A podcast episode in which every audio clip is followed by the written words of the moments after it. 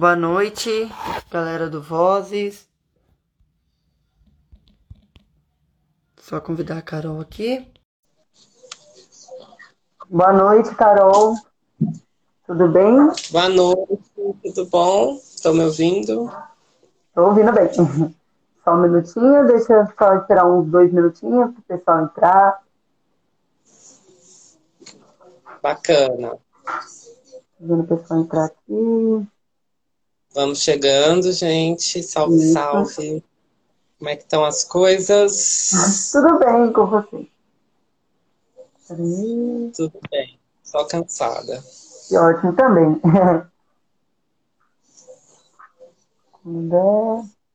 Acho que a gente já pode começar, né? Estou chamando, convidando o pessoal, acho que o pessoal vai entrando enquanto a gente se apresenta. Eu acho que dá para começar. Vamos lá, então. Ah, certo. Boa noite, gente, pessoal do, do Vozes. Meu nome é Matheus, eu tenho 18 anos, tá? Sou LGBT+, ah, luto pela minha causa, eu sou gênero fluido também, sou ativista e faço parte do Vozes desde a sua fundação, há um ano atrás, né? Hoje nós estamos aqui na live com a Carol, tá? Falando aí uh, de HIV e políticas públicas na periferia, principalmente na periferia de São Paulo, tá bom? Uh, é, essa live faz parte da série de live uh, de um ano do Vozes da Zona Leste, que vai completar agora no dia 20 de novembro, tá bom? Confira aí, quem não segue, vai seguindo a live, vai seguindo Vozes, e todo mês, até o mês que vem, a gente vai fazendo várias lives aí com vários assuntos diversos, tá bom? Hoje, aqui na live, eu chamei para conversar comigo a Caroline Ara, que é a co-vereadora pela bancada feminista do PSOL, eleita no ano passado, tá bom? Vou pedir para ela se apresentar um pouco uh, e dar uma introdução aí nesse tema que a gente vai conversar hoje. Boa noite, Carol. Obrigada.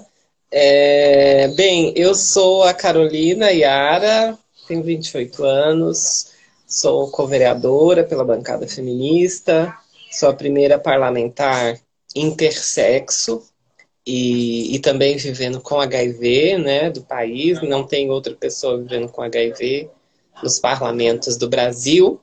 É, sou é, uma ativista aí do, do movimento, já faz uns 10 anos, né? Então, comecei nos movimentos populares, no, no movimento LGBTQIA+, do bairro que eu vivia, na região de Sapopemba, na Fazenda da Juta.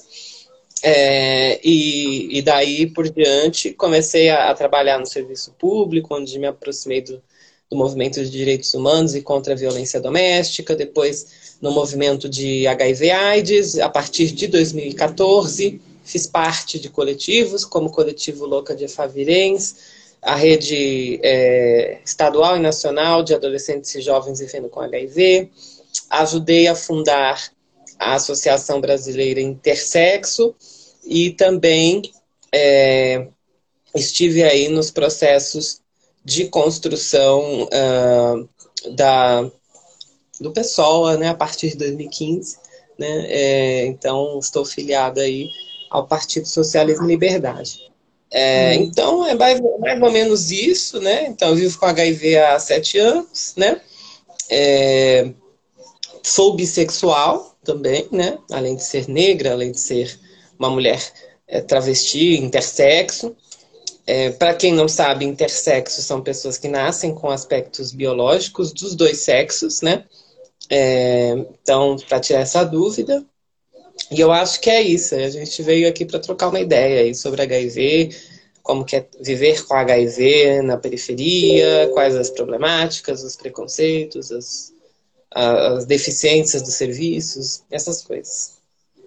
Ah, que bom, Carol. E era exatamente sobre, sobre isso que eu ia perguntar, tá? Ah, como é ser uma mulher trans hoje ah, na periferia de São Paulo, tá? Uh, e viver aí com HIV. Eu acredito que o preconceito seja muito grande, né?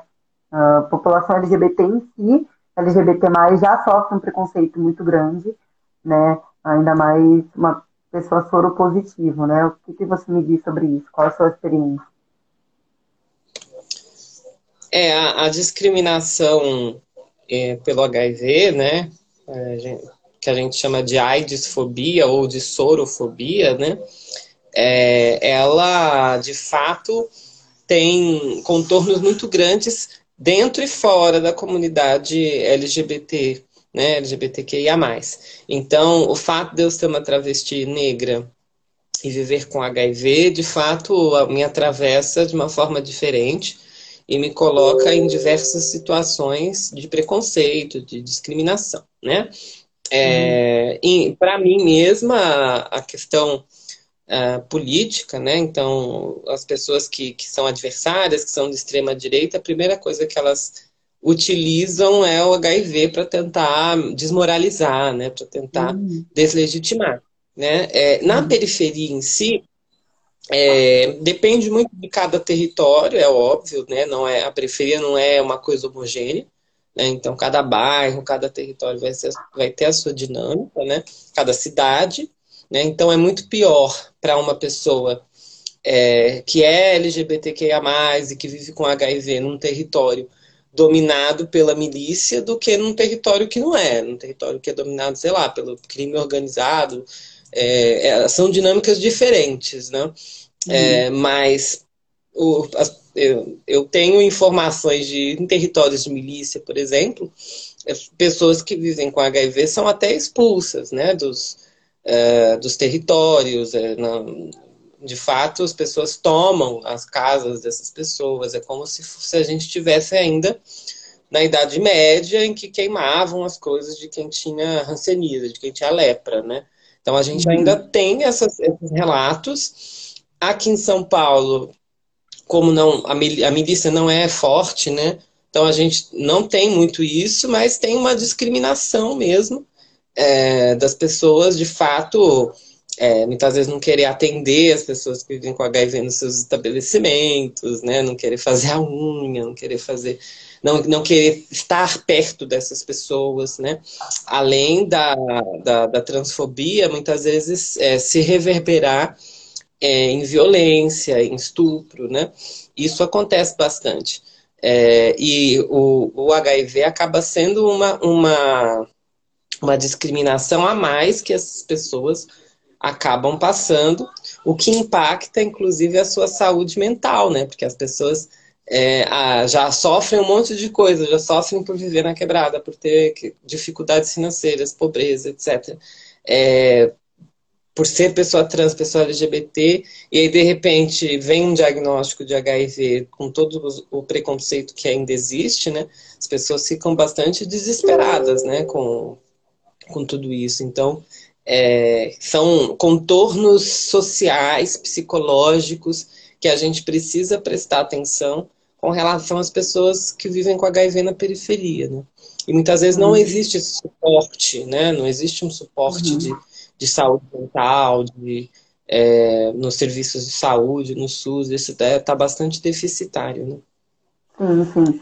E eu acredito, ah, você pode falar bem disso, eu acredito que hoje tem bastante informação sobre HIV, hoje a gente tem internet, qualquer um pode pesquisar informações, ver vídeo, etc. Antigamente não tinha isso.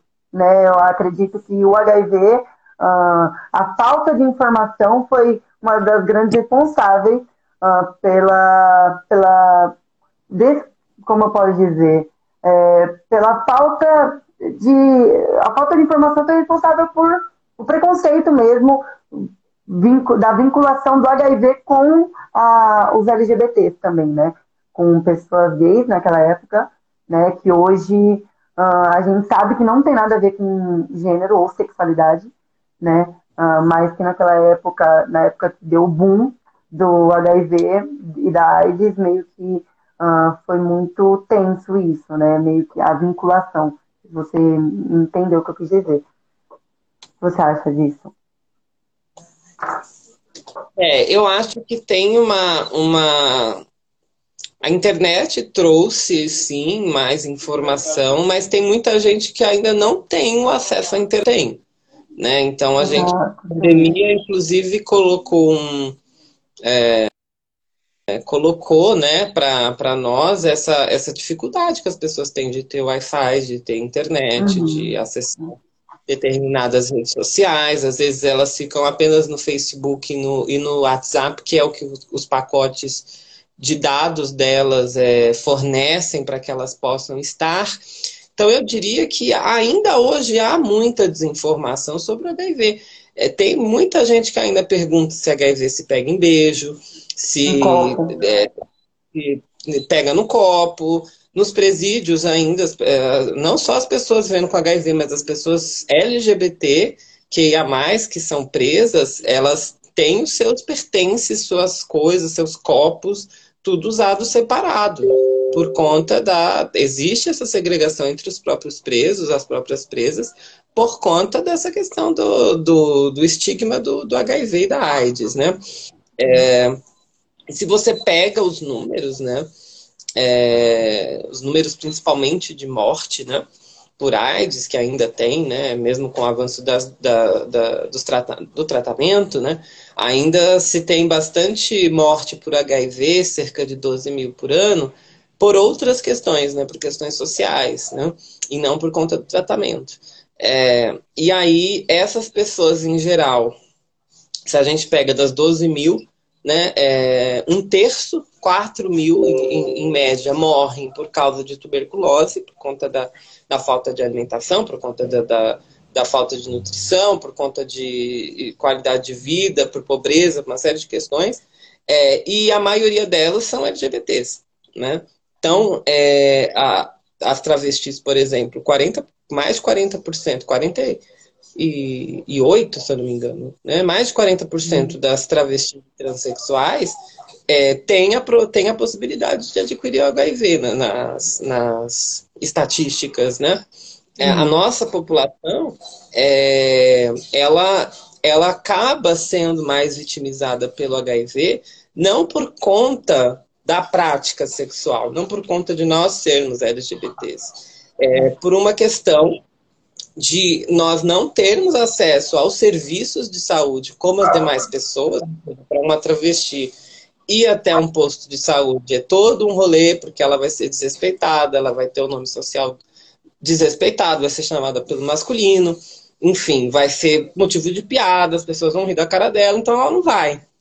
Nessa que ela não vai, ela deixa de passar no médico, ela deixa de se informar, ela deixa de pegar camisinha. Então, muitas vezes, uh, o momento histórico que a gente vive dá a informação, mas não, não dá uma informação, primeiro, qualificada. Então, o, o próprio presidente Bolsonaro fala um monte de asneiras, solta um monte de, de fake news sobre o HIV, sobre as LGBTs.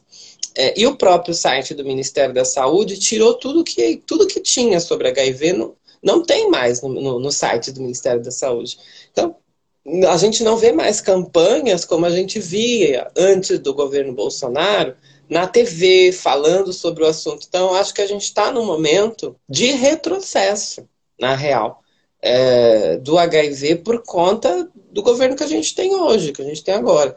Então, é, acho que a derrubada do Bolsonaro, ela é inclusive um, um, algo que vai fazer muito bem para a saúde pública, porque é, se a gente pega o HIV, por exemplo, piorou muito os índices depois da, da, do governo Bolsonaro. A partir de 2018, a gente teve o, o fechamento do departamento de AIDS, não tem mais um, um, um, um, setor específico do Ministério para tratar sobre isso. Ah, né? Acabou as campanhas diminuir o dinheiro, né? Então, assim, é, a gente tem, né, tá melhor do que muitos países, porque a gente tem o tratamento. O tratamento, desde que a pessoa tenha comida no prato e o tratamento, a pessoa consegue viver de boa.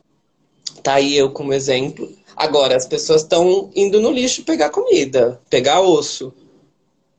tipo assim, como que a gente. Pagando como osso, é que né? estão é, no meio daquelas pessoas que estão ali pegando ossos, pegando comida do lixo, com certeza tem pessoas vivendo com HIV também. E aí, como é que estão os tratamentos delas? Se elas não estão tendo nem o básico, né? Provavelmente são essas as pessoas que lá na frente podem figurar na mortalidade. Né? Porque não é, não é o tratamento, qualquer tratamento de saúde não diz respeito só a tomar remédio. Né? é, diz respeito a você ter uma qualidade de vida, né? Você fazer exercício, comer, né? É, uma, um sono, né? Ter água potável. A gente sabe que água potável até aqui, gente. Não tô, sei lá, eu vou em, em favelas aqui que é difícil, tem que comprar galão de água, porque não tem água encanada em algumas ocupações, não tem esgoto, né? Aí você pode pegar doença por causa do esgoto, né? Na, na favela.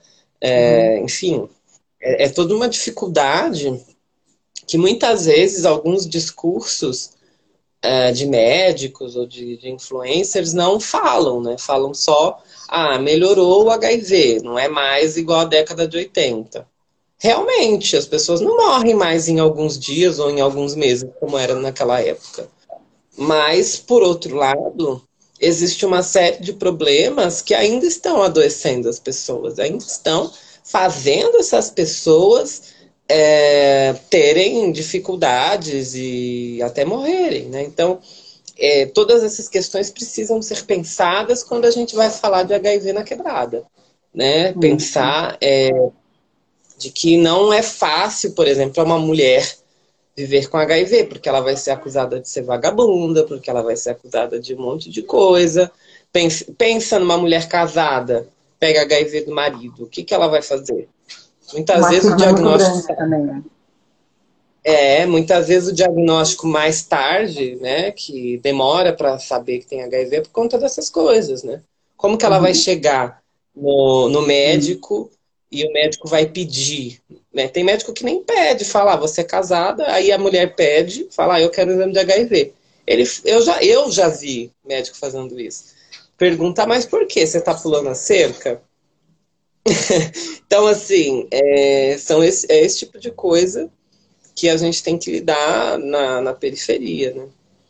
Sim. Eu acredito que até, só linkando isso que você falou um pouquinho, do machismo, acredito que até a mulher que não sabe e casa e depois tem, vamos supor, é, tem um casamento com essa pessoa, às vezes pode acarretar até mesmo no feminicídio, né? uh, por conta de ódio de homem, de não saber. Eu acredito que deve acontecer bem isso. Não sei se você já presenciou um caso assim.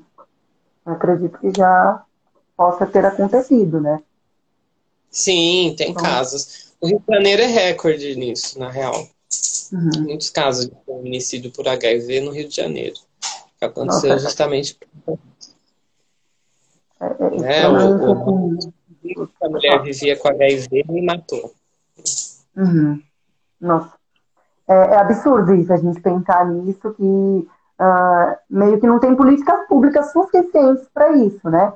Uh, uma, já vou linkar com uma pergunta aqui, uh, se você acha que no governo Bolsonaro já é, você já disse que piorou, né? Mas faltou medicação no governo Bolsonaro, faltou, além de políticas públicas, o principal para o tratamento pós e pré é, contágio com HIV?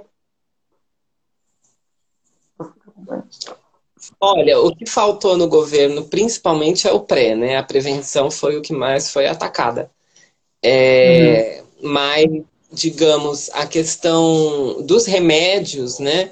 O que chegou a faltar mesmo foram remédios de resgate, né? Que é justamente para as pessoas que não conseguiram aderir à medicação, tiveram algum tipo de dificuldade e, e aí acabou tendo aí algum algum teve, tendo que queimar algum coquetel e teve que mudar para outra medicação mais forte, né? Então essas pessoas tiveram dificuldade de acessar esses medicamentos mais fortes. É, por falta de, de dinheiro de compra desses medicamentos. Né? Então, isso aconteceu. Os remédios básicos, né, da básica, né, digamos assim, de, de remédios para o HIV não faltou, até porque é, é, uma verba carimbada, tem uma lei, né, para isso, né, uma lei de 96 da distribuição dos medicamentos para HIV. Então, meio que o governo não tem muito o que fazer, né, ele tem que, para ele não entrar em crime de de responsabilidade, inclusive, então eles, eles é, garantiram é, isso. Mas teve uma série de coisas, né, de desmontes, é, tanto nos estados quanto nos municípios também, que são é, bolsonaristas, teve é, em Minas Gerais, por exemplo, vereadores de, de Belo Horizonte não quiseram aprovar é, recurso específico para HIV, dizendo que era coisa de viado, coisa de bicha, coisa de travesti é, e ideologia de gênero, né? Então, é, isso tem aumentado com o, o, governo Bolsonaro e dificulta as outras coisas para além do remédio que são precisas para o tratamento do HIV. Acho que a grande questão é essa. Né? Sim, e falando sobre isso também, voltando um pouquinho nesse assunto, uh, entre aspas, uh, referente à doação de sangue. Né? Se eu não me engano, em 2019 foi aprovado que LGBTs não poderiam mais ser, serem proibidos de doar sangue. Se eu não me engano, na cidade de São Paulo. Não, você deve saber melhor disso. Você poder falar um pouquinho para o pessoal uh, sobre como foi essa lei. Que eu contei, por exemplo, para os meus amigos na época que eu não poderia doar sangue por ser LGBT e eles não acreditaram, assim, que em 2019, ah, no século XXI, a gente ainda passa por isso, entendeu? Se você puder falar um pouquinho dessa lei aí que existia. É, na verdade foi 2020, uma decisão, 2020 foi uma decisão do STF uhum. é, que as pessoas LGBTQIA+, podem doar sangue desde que é, examinados os sangues, né? Então, da mesma forma que pessoas heterossexuais, assim, né? É um uhum. grande avanço, né? Eu cheguei antes de viver com HIV, é, bem antes de viver com HIV, eu tentei doar sangue e não pude. É, e, e, na época a, a, abordagem era bizarra. Eles perguntavam assim, ah, LGBT, eles falavam assim, não, a LGBT pode doar sangue, desde que tenha ficado sem sexo durante um ano. Aí eu pergunto, é, isso é exigido das pessoas heterossexuais, ficar sem fazer sexo anal durante um ano? Não é, né? É, então, por que, que é exigido das pessoas LGBTs, né? É, ter caído isso, eu acho que é um avanço civilizatório, porque era um, uma lei da década de 80, do começo da década de 80, não fazia sentido nenhum ela continuar até agora. É, foi um avanço, sim, né? É, e eu acho que agora, né, a grande questão é, é expandir isso para as outras, uh, outras políticas públicas, né? Doação de órgãos, tudo isso, para que não tenha nenhuma, nenhum tipo mais de, de, de exclusão, de preconceito é, relacionado às pessoas LGBTQIA, né? Uhum. Sim. E você, como vereadora, já visitou algum hemocentro que tenha isso ou você não chegou ainda a visitar? Não, não. Hemocentro em específico, não. O que eu, o que eu cheguei a fazer são visitas é, aos equipamentos de saúde em geral. Então, uhum. eu já fui uh, nos, no, nos serviços de atendimento especializado em, em IST AIDS, os SAIS, uh, já fui em hospitais, já fui em postos de saúde, em centros de testagem e aconselhamento, é, sempre para verificar o atendimento das pessoas LGBTQIA+, mas não só, né? Também como, como co-vereadora, eu uhum. sempre vou fiscalizar e também ver as necessidades dos locais, dos serviços de saúde, para a população toda, para a população mais carente, mais pobre em geral. Com certeza. Uh, uma coisa que eu iria perguntar aqui é se aqui em São Paulo você acha que é suficiente os lugares. Se eu não me engano, tem 18, você pode me corrigir se eu estiver errado, uh, locais que tratam especializa especializados né, em uh, é, HIV, AIDS e outras doenças uh, sexualmente transmissíveis. Você acha que é suficiente esse número? Não, tanto é que a gente vai destinar uma emenda parlamentar para construir mais um é, lá na lá no Grajaú, né? Uhum. Então, porque não tem, né? De, é, o último que tem no extremo sul é Capela, né? Ali na é cidade Dutra. Uhum. E aí uhum. depois para baixo não tem é, mais nenhum, nenhum centro, né? Então a gente decidiu fazer essa emenda parlamentar, nós da bancada feminista, para fazer mais um serviço lá. Né? É, acho que vai ser bastante é, importante para aquela população conseguir acessar, conseguir ter esse serviço, né? É, a gente luta também para que o serviço de prevenção que existe em Guaianazes também se transforme num serviço de atendimento em conjunto, né? É, mas vamos ver se a gente consegue fazer isso, né? É, pelo menos com esses dois, a gente acha que dá uma melhorada no médio prazo com relação à, à rede especializada em AIDS aqui da cidade. Né? Uhum. Só que é importante dizer que a capital ainda tem a rede especializada, né? porque nos, nas outras cidades, é, em várias outras cidades, o que houve foi um desmonte dessa rede especializada de AIDS e mandou todo mundo para os postos de saúde, as UBS. O que, Já que não aconteceu? suficiente, recurso suficiente é, para outros o que, que aconteceu nessas cidades? Foi para a UBS com a promessa de que eles iam turbinar as UBS, melhorar e tal, e não fizeram. E aí, então, está precarizado o atendimento em várias cidades por conta disso, né?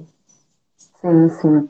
Olha, é, só Carol, lendo um pouco dos comentários aqui, Los Alves, ela pediu um, um, uma parabenização, porque hoje é aniversário dela, tá? Ela falou que a mulher é travesti, transexual, e que ela pediu um, um beijo, que ela gosta muito de você. Ah, se você puder. Feliz aniversário para ela. Bom, uh, outra coisa, pessoal, quem quiser aí pode mandar perguntas, tá? Tem gente monitorando aí o chat, tem chegado algumas aqui, e aí a gente vai conversando. Uh, tem algo específico que você gostaria de falar, Carol, referente a esse assunto? Eu estou vendo aqui os comentários. Uhum a Gloss, Gloss Alves, né, que pediu para mandar Isso. parabéns para ela. Felicidades. É, essa coisa do, é, do parabéns, né, eu acho muito legal. Uhum. É, a gente festejar mesmo a vida né, das pessoas trans, porque é, a gente fala muito de morte né, de pessoas trans. Né, o tempo todo violência contra pessoas trans, morte de pessoas trans. É sempre essa lógica é, que, que predomina nos noticiários, que predomina, né? É, e é importante a gente celebrar as que estão vivas, né? As pessoas trans, homens trans, mulheres trans, travestis, que estão vivos e vivas, fazendo coisas, produzindo, estão na, na periferia, estão no centro, né? fazendo e acontecendo. Então, acho que é muito importante a gente celebrar isso, trazer é, através da, da, da glosa essa, essa, essa paradão, essa festa nossa, né? É, uhum. E sobre o HIV, eu acho que eu estava falando hoje num podcast que eu gravei lá na Band, né? É, eu acho que a gente precisa naturalizar a conversa sobre sexo, né? É, o que é um grande desafio agora com o aumento do tá conservadorismo, né? É, então, assim, tudo que é relacionado a sexo não querem falar, né? Essa que é a verdade. E, e o sexo, ele é parte da vida, né? As pessoas fazem sexo. Né? Poucas pessoas não fazem sexo, que são as pessoas assexuais, e inclusive elas são perseguidas por conta disso. Né? A gente sabe disso é, sofrem uma série de violências. Mas as pessoas, é, na grande maioria, vão fazer sexo. E, e nós somos um país extremamente sexualizado. Né? Nós, nós, temos o maior índice de consumo de pornografia trans, nós, nós temos, ao mesmo tempo, o maior índice de, de assassinatos de mulheres trans e travestis. É, e tudo isso mostra uma falta de conversa e uma falta de poder exercer sem esconderijo, sem clandestinidade, a sexualidade, né? Então, uhum. enquanto a gente não tratar sobre isso, não desconstruir é, a pauta da sexualidade como algo a ser conversado na mesa de família, de bar normal, a gente ainda vai continuar batendo cabeça com HIV, com sífilis, com hepatite, enfim, por aí vai. É porque é, a consequência, em geral, é, de não se falar do sexo e fazer o sexo escondido é depois adquirir infecções sexualmente transmissíveis e ainda por cima reproduzir né, é, é, discriminação sobre essas mesmas é, infecções. Então, assim, é, nós estamos num, numa situação muito complicada. Né? É, e também discutir é, a sexualidade de uma forma ampla. Né? Não é só as LGBTQIA, que devem ser responsabilizadas pelo controle da epidemia. Não é só a gente que faz sexo. Né? Então, as pessoas heterossexuais também precisam ser chamadas para este debate é, da prevenção e da assistência ao HIV, do fim do estigma e da discriminação, de tudo isso, porque é, as, principalmente as mulheres heterossexuais também estão sofrendo é, com o aumento de, da, da, da, epidemia de AIDS, com o aumento de mortalidade entre elas, né? Porque descobrem mais tarde, não conseguem fazer seus exames, toda uma vergonha na, na sociedade sobre isso.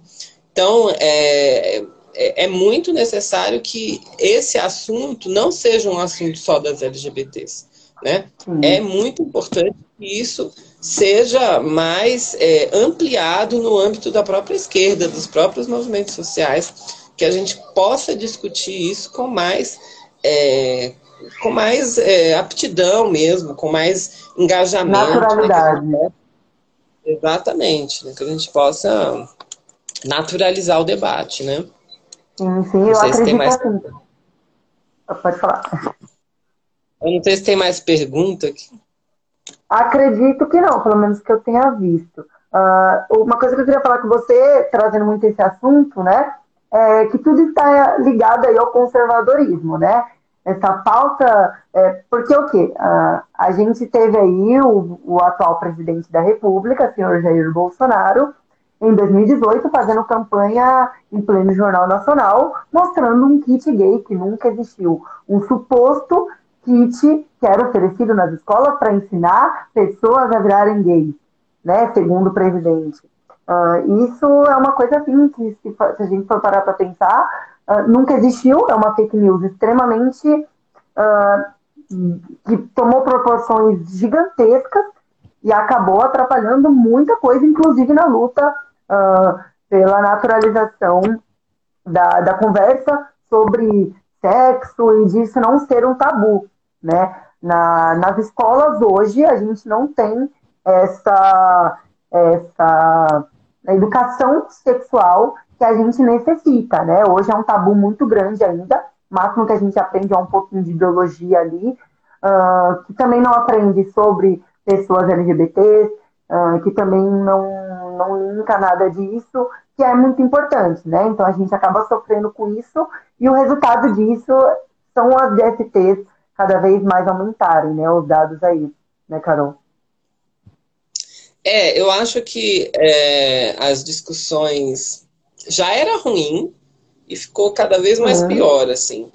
É, então eu lembro que na minha época tinha é, na minha época, né, como se eu for, né, é, mas dizendo assim, hoje em dia as coisas é, andam tão rápidas, né, porque que 10 uhum. anos é muito tempo, né? então assim, uhum. é, 10 anos atrás, né, uma década atrás, é, você tinha, sei lá, pelo menos iam dar palestras nas escolas, mesmo que não fosse o ideal, não, não, não comunicava muito bem também, mas é, iam lá, mostravam alguns slides com algumas doenças assim assustadoras, aí explicava o que, que era HIV, o que, que era sífilis, o que, que era não sei o que, só.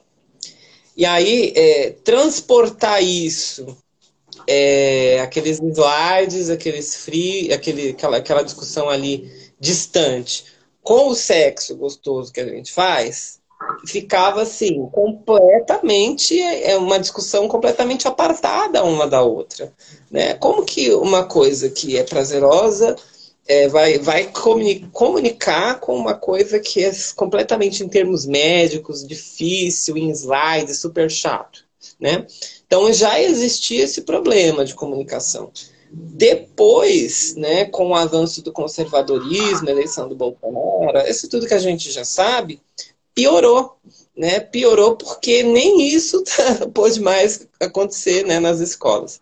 Então, o debate começou a ser mais fechado, diminuir é, as campanhas de prevenção, não ter mais dinheiro né, nas campanhas de prevenção. Então, tinha, é, eu cheguei a pegar projetos de prevenção é, que eram de prevenção comunitária, então ia dinheiro né, para os estados e municípios para os estados e municípios ter agentes comunitários conversando nos bairros, conversando nos locais, né, pegando aliados ali é, dentro das escolas, dentro dos serviços, da, líderes comunitários para falar sobre HIV no bairro, sobre tudo isso. Isso tudo acabou, não tem mais. Né? É, foi tudo destruído pelo governo federal. Então, é uma coisa muito complicada né? O, a situação que a gente vive. E a gente precisa se, é, se munir né, de toda essa informação até para conseguir lutar. Né?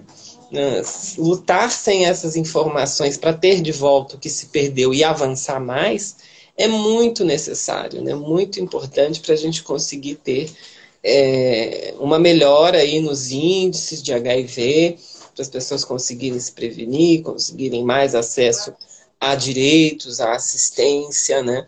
conseguir o tratamento com mais rapidez. Isso tudo é todos nós. Né? Sim, sim. E não só do, das DSTs em geral ou do HIV. Uh, ah, não sei se vocês estão vendo o cachorro, tá? Desculpa, o cachorro tá aqui. Uh, mas então, uh, meio que também outras questões, como por exemplo a gravidez na adolescência, onde tem muito abandono paternal, principalmente é, de adolescentes de 13, 14 anos. tenho amigas também que têm essa vivência e que pais abandonam, tem muita coisa envolvida, machismo também, e que piorou nesse governo, né, Carol? A gente tem aí propagandas uh, contra essas políticas públicas que trazem essas conscientizações na escola, né? Como se sexo, como se família, como se filho, como se gravidez na adolescência fosse extremamente uh, não que não que seja certo, né? Mas que como se fosse uma coisa que a gente não tem que tratar na escola, né? E a gente tem, porque na escola que começa tudo. Na escola eu aprendo que hoje eu preciso uh, passar isso para os meus filhos daqui a um tempo, quando eu tiver algum filho, se eu quiser ter algum filho, uh, que realmente eu tenho que tratar isso com naturalidade, né? Uh, se a gente não aprende isso, a gente não vai passar isso para as próximas gerações. E acaba que começa um ciclo infinito de falta de conscientização e de preconceito, que nem a gente vive hoje, né? A internet também não é suficiente para ajudar tudo isso, né, Carol? Exato. E um, um dado que a gente teve acesso na CPI da transfobia aqui na cidade de São Paulo, na Câmara, é de que é, a escola é o segundo lugar mais violento para as pessoas trans né? É, primeiro lugar é a rua, depois é a escola, né? É, e isso já diz muita coisa, né? Porque justamente por esses debates não entrarem na escola, é, transforma ali o lugar da, da, reprodução da violência e mais, é, os relatos de, de violência sexual dentro das escolas é grande não só com as LGBTQIA+, mas com as mulheres também, com as meninas. Então, é, nós precisamos tratar sobre isso. Né? Não é possível que a gente continue é, relativizando o espaço educacional, né? dizendo que não é dele essa discussão, sendo que é. Né? Como que a gente vai esperar até a pessoa fazer 18 anos? Até a pessoa com 18 anos ela vai é, modificar o quê? Né? É, se ela já, já teve todas, é, quase duas décadas de construção dentro do machismo, dentro da, da, da transfobia, dentro do racismo, né? É na escola que esse debate precisa ser feito. Nós, da bancada feminista, nós estamos com um projeto de lei justamente para tornar lei a educação para a igualdade de gênero e racial nas escolas, para justamente discutir todas esses, essas coisas, né? Discutir sobre machismo, discutir sobre violência, né? Não, não é certo a violência contra a mulher, não é certo o machismo, não é certo o racismo, né? E é importante falar sim de sexualidade desde cedo. É, porque senão a gente fica num debate aí muito abstrato, né? é, e, e as pessoas não conseguem fazer a mudança cultural necessária, né? Sim, e como você mesmo disse, né, não só o, tudo que a gente citou, gravidez adolescência, DST, como também casos de estupros, né, que hoje é, os números são extremamente altos, né. Uh, sendo sincero, coisa que já me aconteceu, né, dentro de uma escola, uh, coisas que acontecem com muitos LGBTs, como você mesmo citou, como você mesma citou, né, uh, meio que é, é, é bem Gente, é bem horrendo a gente pensar que hoje, com toda a informação que a gente tem, um professor é proibido ou é coagido após passar isso, que é o mínimo que a educação, mesmo que seja infantil, aprenda. Né? Eu acho que se a gente colocar isso no, a partir do segundo, terceiro ano do ensino fundamental 1, né, a gente possa aí tratar novos seres humanos, uh, formar esses seres humanos para já vir ao, é, chegaram à maioridade já uh, cientes de que realmente ninguém pode tocar no corpo delas, uh, de que ninguém pode obrigá-las a transarem e tudo mais, entendeu? Isso é muito importante, né, Carol? Com toda certeza. E, e, e tendo uma dimensão que com 14, 15 anos já começa todo o processo, né? É, é, é importante ter esses debates, né? Então, de, da menina saber é, quando ela vai ao baile funk, como que ela deve é, agir, se prevenir, se, é, como ela identifica se está sendo assediada, se está sendo obrigada, né? Também é importante. Tudo isso são debates que é, são de suma importância para a gente conseguir é, romper com essas barreiras, romper com esses preconceitos, né? Eu digo sempre que a, a, as LGBTQIA+, elas têm muito que ensinar para a sociedade também, né? Então, cabe à sociedade ouvir a nossa comunidade, ouvir mais a nossa militância, porque, é, de fato, o que acontece agora é uma tentativa de nos calar, né? É, cada vez mais. E, e nós continuamos aqui resistindo, né? E a sociedade precisa tomar esses debates que ela acha que são só nossos para a sociedade em geral, para todo mundo. Né? Porque, uhum. é, os por exemplo, os gastos com as epidemias, os gastos com, com a saúde pública reverbera para todo mundo. Né? A gente viu com a pandemia de Covid o que, que pode acontecer se você não tem uma política bem determinada, bem assertiva com relação a uma doença, né? E aí, se você ficar numa, num crescente de, de negar o HIV também, né? Não negar abertamente, mas não dar é, recursos para a campanha na TV, não dar recursos para os programas de prevenção lá nos territórios, nos municípios, se você continua fazendo isso enquanto país, lá na frente você vai ter uma piora dessa epidemia. Né? E aí fica insustentável né? É, os gastos, tudo fica mais caro. Então, para que a gente precisa passar por isso? Né? Se a gente pode fazer um sentido contrário e conseguir de fato mudar a rota para uma rota é, de aproveitar os avanços, né? A gente teve muitos avanços mesmo no tratamento. Então, por que, que a gente não aproveita? Né?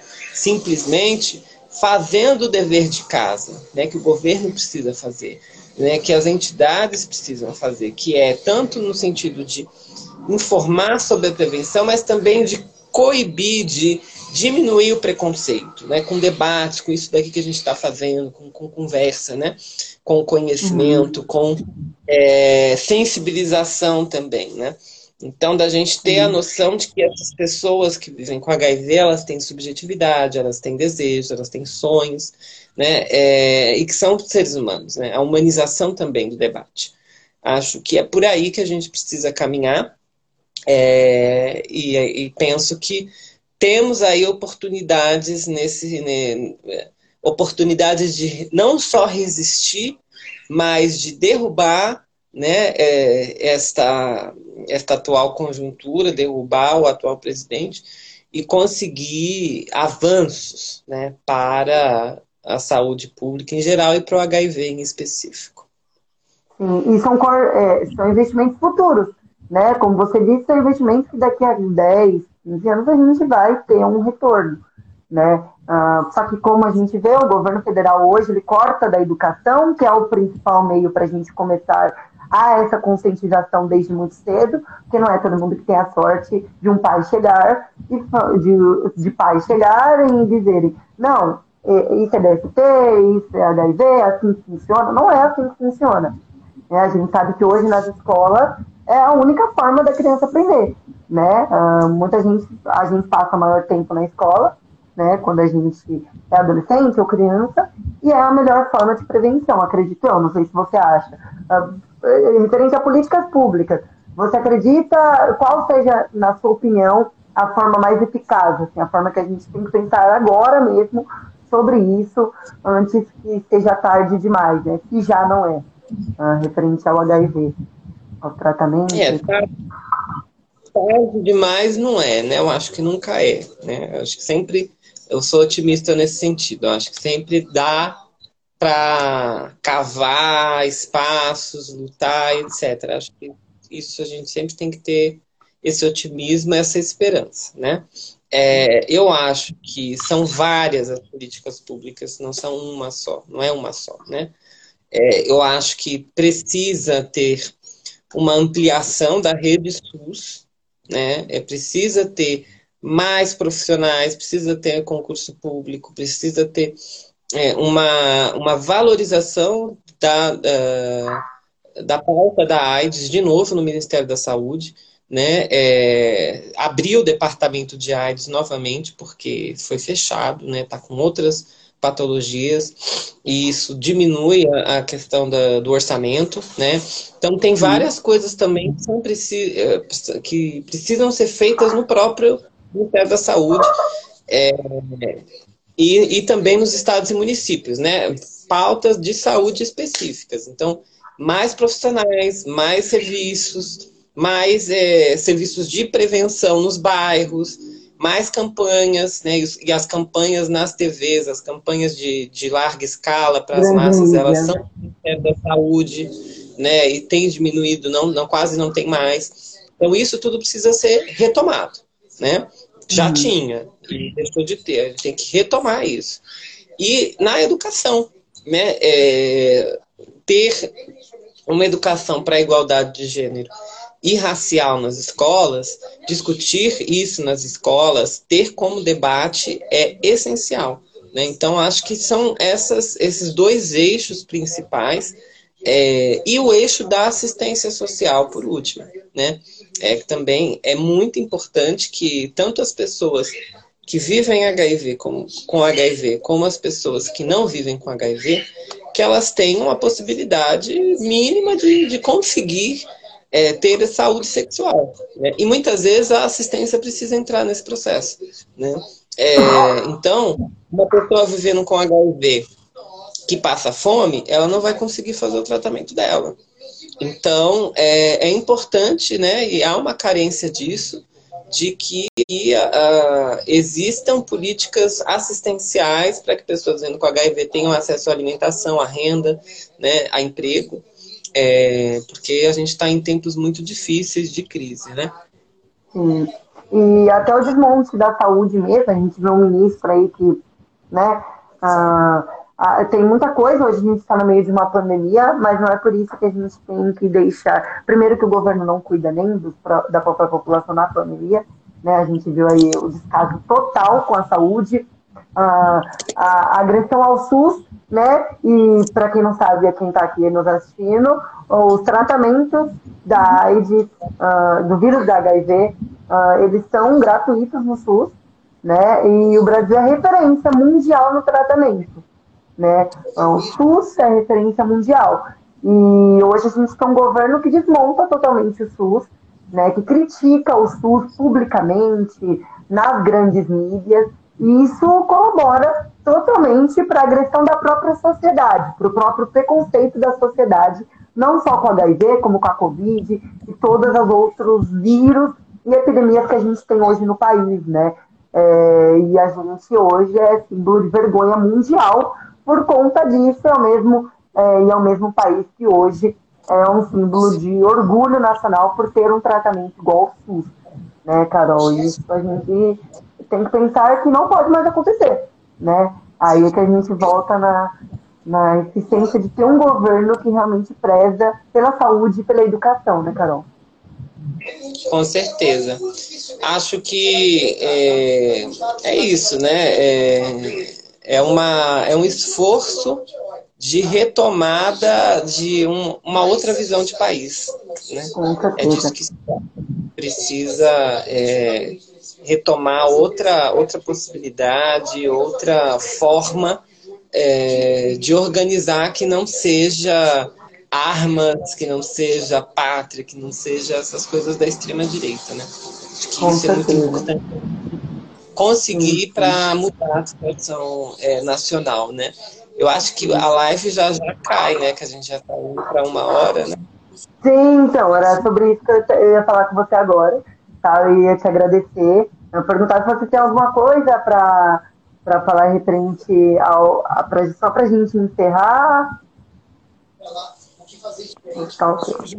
É, eu acho que é, a mensagem que eu tenho é que apesar da gente estar num momento muito difícil, né, é, e ter todas essas dificuldades para as pessoas oprimidas, né, para as pessoas que vivem com HIV, para as pessoas que são negras, são trans, né, são LGBTQIA+, é muito importante é, a gente manter a esperança, né? E a esperança ativa é, na luta. Né? Então também não é aquela esperança, igual Paulo Freire falava, né? Não era aquela esperança de você ficar ali esperando passivamente as coisas acontecerem, né? Não, é uma coisa ativa, né? É o esperançar.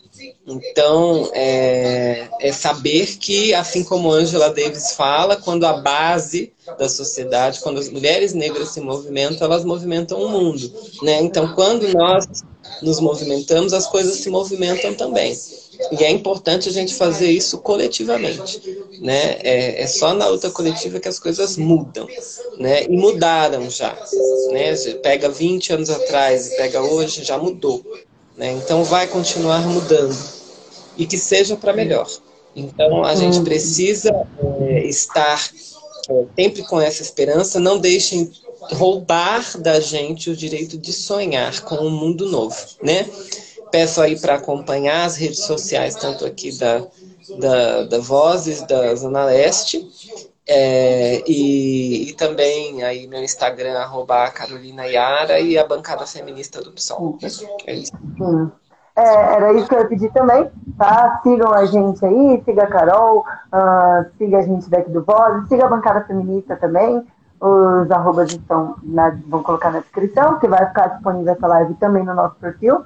Tá bom? Muito obrigada a todo mundo que assistiu, todo mundo que vai assistir depois também no nosso perfil. Obrigada, Carol, uh, por estar aqui, por perder um tempinho do seu tempo aí para a gente fazer essa live e conversar sobre esse assunto que é muito importante, que a gente precisa incluir nos debates, principalmente da esquerda, que está faltando bastante, né?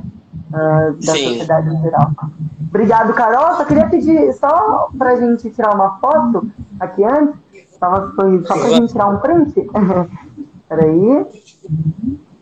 Só pra gente salvar aí a live e fazer uma thumb legal. Obrigado, viu, Carol? Boa noite a todos. Boa noite, Carol. Conte sempre com o Voz da Zona Leste. Obrigado, viu? Boa noite, pessoal. Até mais. Boa noite.